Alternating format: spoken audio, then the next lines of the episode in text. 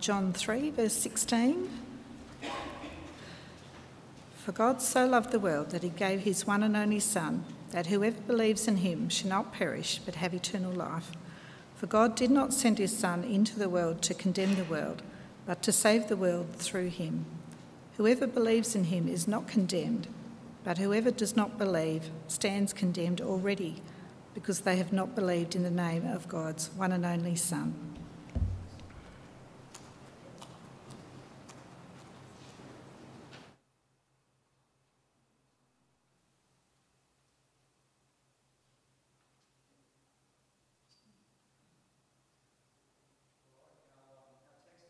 Is going to be from Matthew uh, chapter 12, uh, verses 38 to 42. So if you can turn there with me. Matthew 12, verses 38 to 42.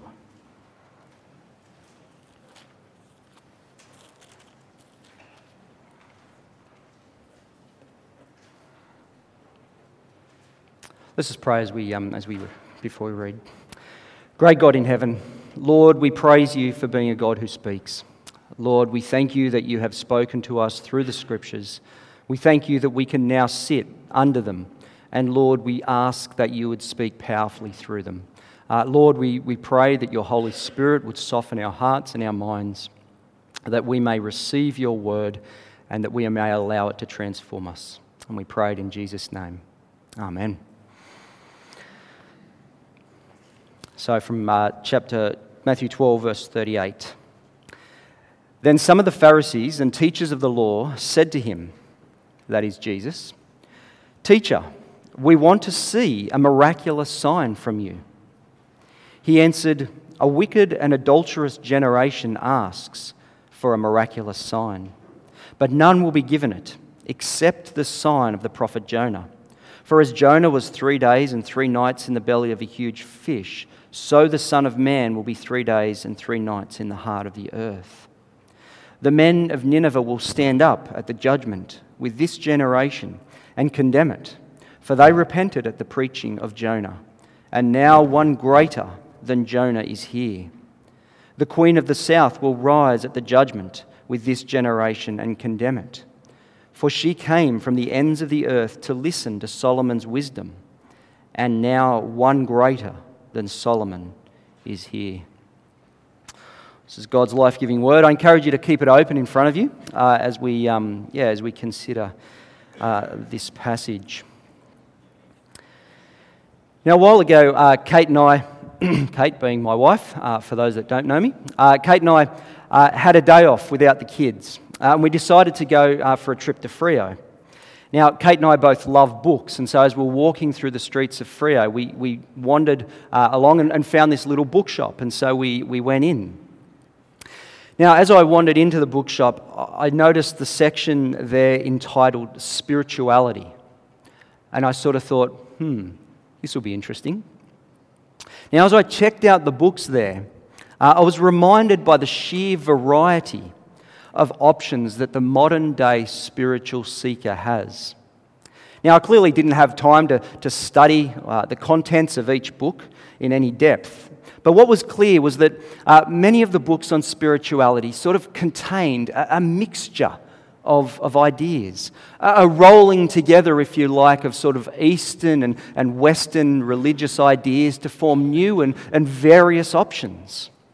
Now, now, all these books were written by, uh, by authors sort of claiming to be some sort of spiritual guru. Modern day prophets who'd managed to find the kernel of truth in, in all the competing ideas of the world religions and promised to open up these truths to, to spiritual seekers so that they could find God and, and peace and, and salvation.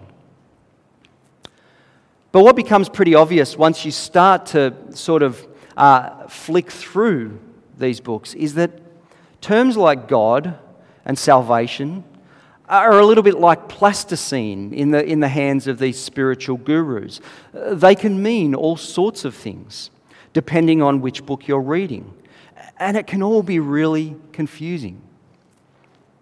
But now, amongst, amongst this sort of uh, range of books, this sort of spiritual smorgasbord, I noticed that there were a few uh, Christian books or books from, from Christian authors that I recognize, books that, that I think are trying to present a biblical picture of Jesus and a, and a biblical picture of the Christian faith.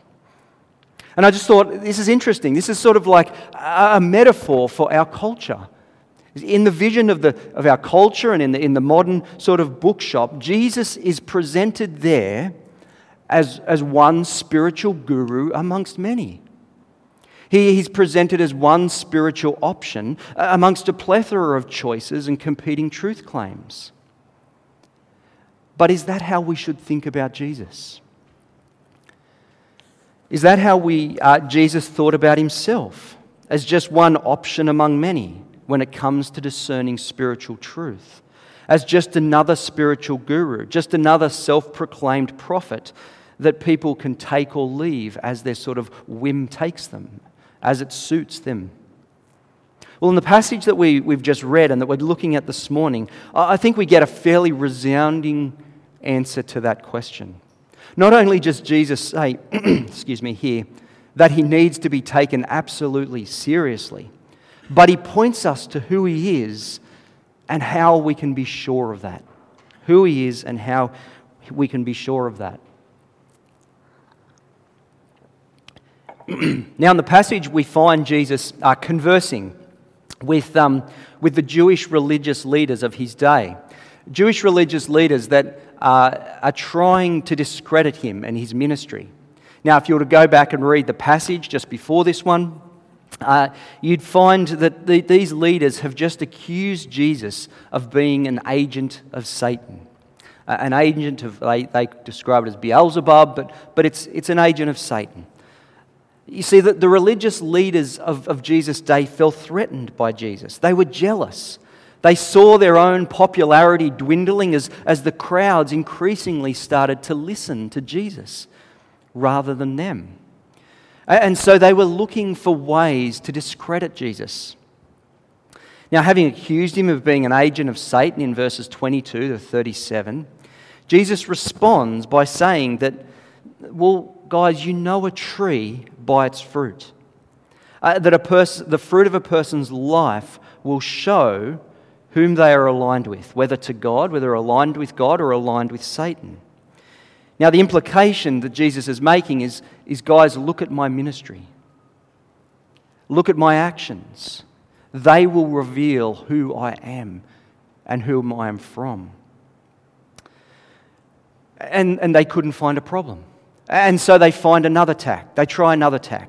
So, here in verse 38, at the beginning of our reading, they, they challenge Jesus to prove who he is and that he should be believed by showing them some sort of miraculous sign that will convince them to believe.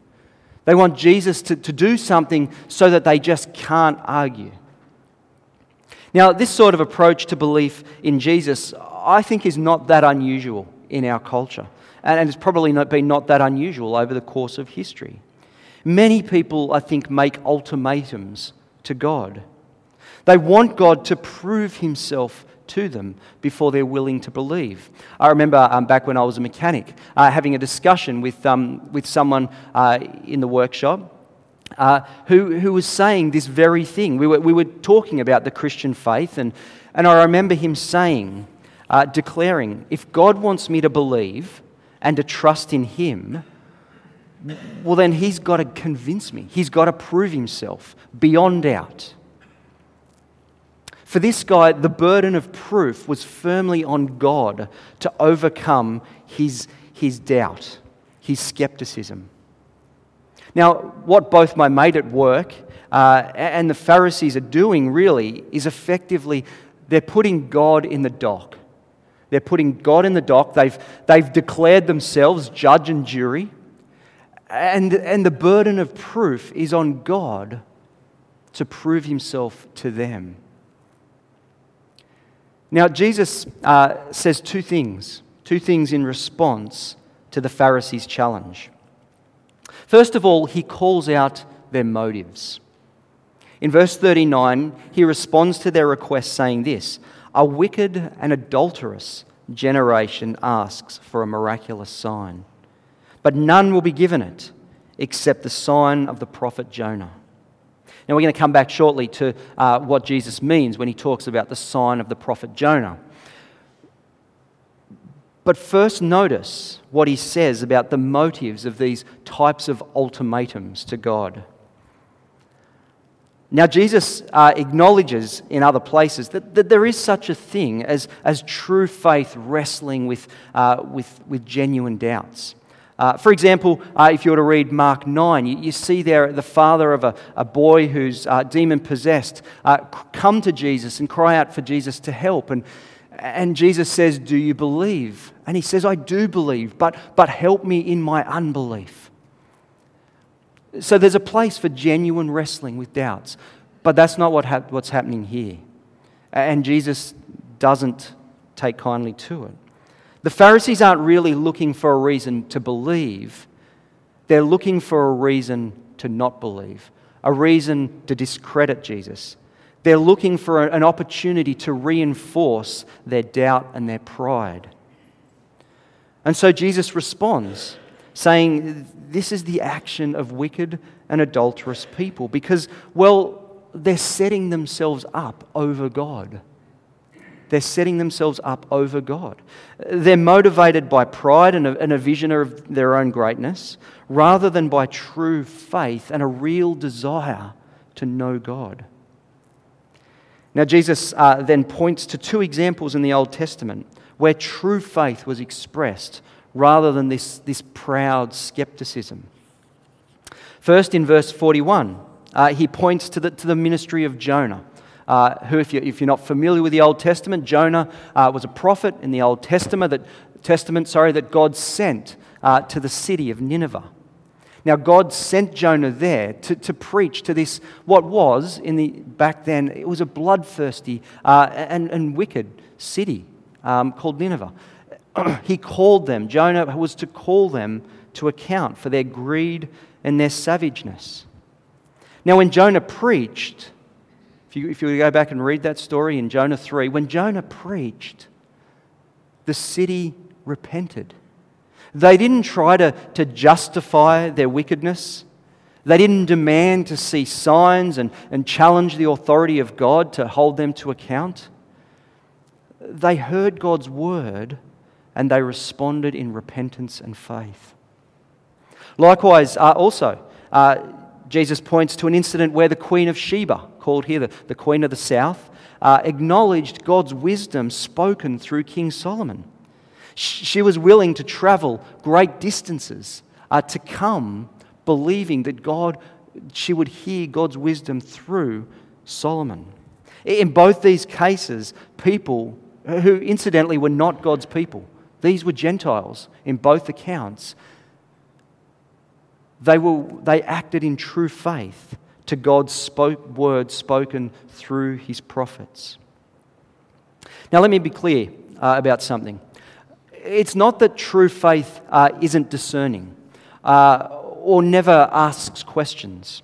It's not that true faith never wants to dig deeper and, and understand more. So it's not as though um, Jesus is saying we just have to have blind faith or, or simple faith. But true faith is motivated by a desire to really know God and then to submit to what He has revealed. You see, true faith sits under Him, not over Him. True faith is willing to let God be God, even when that confronts our sinful sensibilities, rather than dictate to Him what He should be like. True faith is motivated by humility by self examination rather than pride and self righteousness.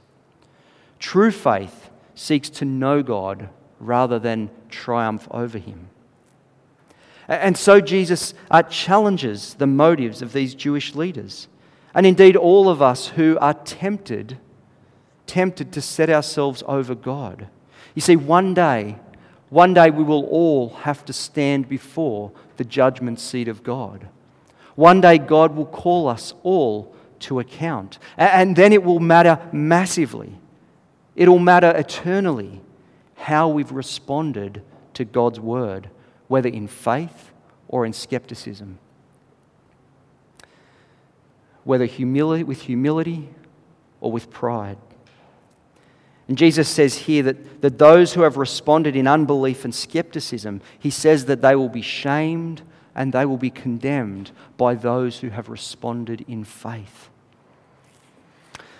But Jesus says that, that we who live after him have a greater responsibility to believe than those who came before him because, well, we have greater, we have greater reason to believe. Now, in verses uh, 41 and 42, Jesus commends the faith of the Ninevites and the faith of the Queen of Sheba because he says they acted in faith to the spoken word of God through the prophets, through human prophets. Human prophets. that's what Solomon was, that's what Jonah was. But Jesus says those guys responded, and now one greater is here. One greater than Jonah is here. One greater than Solomon is here. You see, Jesus is no uh, merely human prophet. He's not just another spiritual guru. He is greater than the Old Testament prophets, and he is greater than any uh, spiritual guru that we're going to find in our culture today, in our world today. Jesus says, You need to listen to me.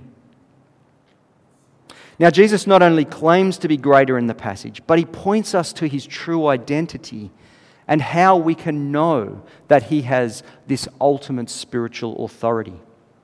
And this is the second thing that, that Jesus does in this passage in response to the, the Pharisees' challenge. You see, in, in verse 39, having said that he's not going to perform party tricks for the Pharisees uh, and skeptics, he then says that the only sign, that he will give a sign, but that the only sign he is going to give is the sign of the prophet Jonah. He says, uh, For as Jonah was three days and three nights in the belly of a huge fish, so the Son of Man will be three days and three nights in the heart of the earth. Now, what is Jesus saying here? Well, first of all, he, he's saying something important about his identity. Now, when Jesus calls himself the Son of Man, uh, this is uh, not, Jesus is not saying here that, that he's human. He's not making a reference to the, the fact that he was born of a, of a woman, a, human woman. The, son, the title, the, the title Son of Man was a title that was, was drawn from the Old Testament in Daniel 7.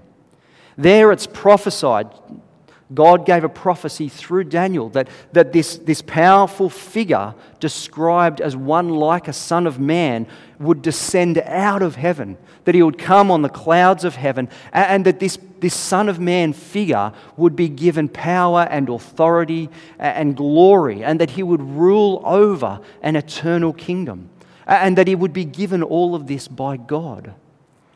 Now, this being in Daniel 7 is both uh, human, but, but he's more than human.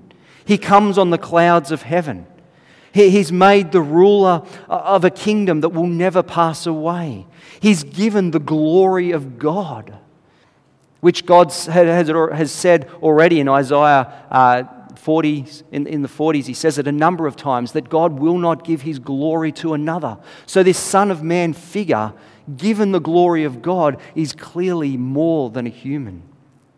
So when Jesus here describes himself as the Son of Man, he is, he's saying, guys, you know that, that figure, that, that prophetic figure that you've been waiting for? I'm it. That's me. I'm here. This, this special agent sent by God to rule in his place, to reveal him and represent him. And the Pharisees make no doubt, they know what he's claiming. So, second, firstly, he tells us something about his identity through this title, the Son of Man. Secondly, though, Jesus says here something about how we will know that what he says about himself is true. He says that, that as Jonah was in the belly of the fish for three days and three nights, so he will be in the belly of the earth for three days and three nights. Now, in this, Jesus is uh, is foretelling what is going to happen to him uh, in his death and his resurrection. You see, for three days he would be buried. And on the third day, he would rise again. He would come back from the dead. This, Jesus says, this is how the world will know who he says he is. This is the sign, the great sign. This is the sign that, by which we can know that, that he is no merely human prophet, that he is no merely human spiritual guru, that he is the divine human Savior King. Now, history shows us with amazing, uh, amazingly robust proof that, that Jesus did exactly what he said he would do. That he was crucified on a Roman cross, that he was buried, and that three days, three days later, he rose again. He, promised that he would do it. Not just here, but, but numerous other times before his death, he promised that he would do it, and he did. He claimed that he was greater than all the other prophets, and he proved it by rising from the dead. He claimed to be the promised Son of Man who would rule over an eternal kingdom. And his resurrection proved that he was able to do it because he conquered death, he conquered sin when he rose again. Now, we have both uh, one, the wonderful privilege uh, but also great responsibility of living as we do on this side of the cross and the resurrection of Jesus. We, we have the enormous privilege because, well, we can see the proof of Jesus' claims. He promised us the sign of Jonah, and he delivered. He came claiming to represent God as the Son of Man, and he has proven that his claims were true. Now, if the Pharisees had a privilege over the, the people of Nineveh and the, and the Queen of Sheba because they had Jesus in their midst, well, then how much more us? How much more us that, that we have even greater privilege because we have Jesus' claims proven, genuine, by his death and resurrection. But if our, if our privilege is that much greater, so is our responsibility. You see, each one of us here needs to seriously consider the claims of Jesus.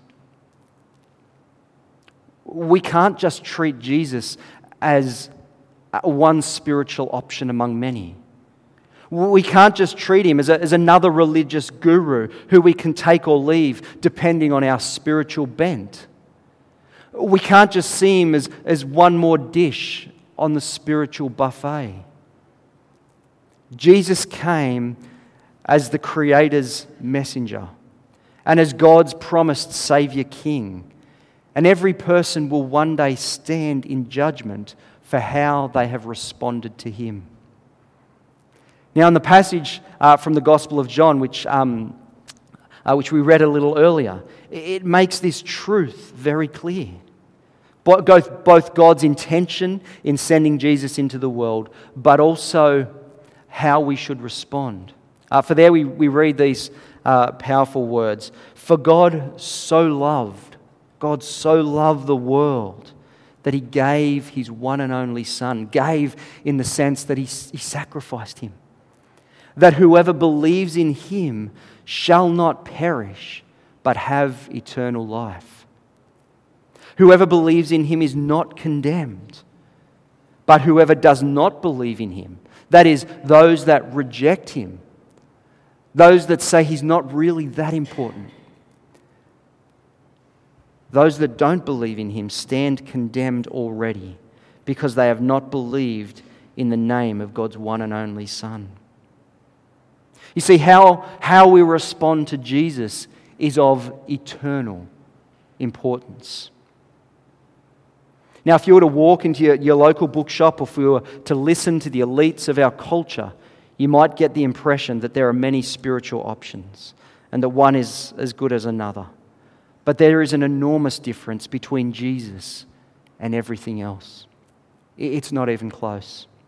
There is a vast difference between Jesus, even, and the Old Testament prophets. And there is an even greater gulf between Jesus and modern day, sort of self proclaimed spiritual gurus light years between mere men and women fumbling around in the darkness for spiritual answers and Jesus who came down from heaven who laid down his life and who then took it up again, defeating sin and death. Now, each one of us must decide. Each one sitting here this morning must decide how will I respond to him? Will you, in pride and self righteousness, demand more? Will you turn away in unbelief, trusting in your own wisdom or in the ideas of, of fallible men and women? Or will you come? Will you come to Jesus, the Son of Man, God's promised Saviour King, in repentance and faith? And will you find in Him eternal life and forgiveness? You see, how you respond to Jesus is the single most important decision that you will make in this life. The single most important decision that you'll make in this life because it will impact all of eternity. Let me pray.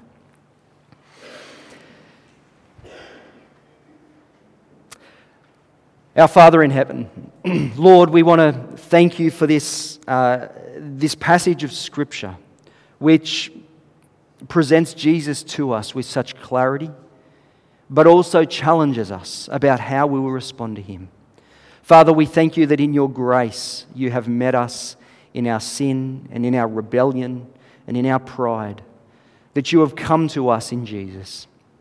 Father, we pray, I just want to pray for each person here that as they've heard the message of Jesus this morning, Lord, that you would move in their hearts. Lord, that for those who have been following you for, for many years, that they will rejoice again at just who Jesus is and, and the firmness on which we can base our faith in him. Lord, if there are people who, who are wrestling with whether, with whether to follow Jesus or whether to follow the world, Lord, I pray that you would work in their hearts, that you would draw them to yourself now, that they might go from here seeing the world as it really is, with Jesus at the center, full of color and life and hope. Lord, I pray all this in Jesus' precious name. Amen.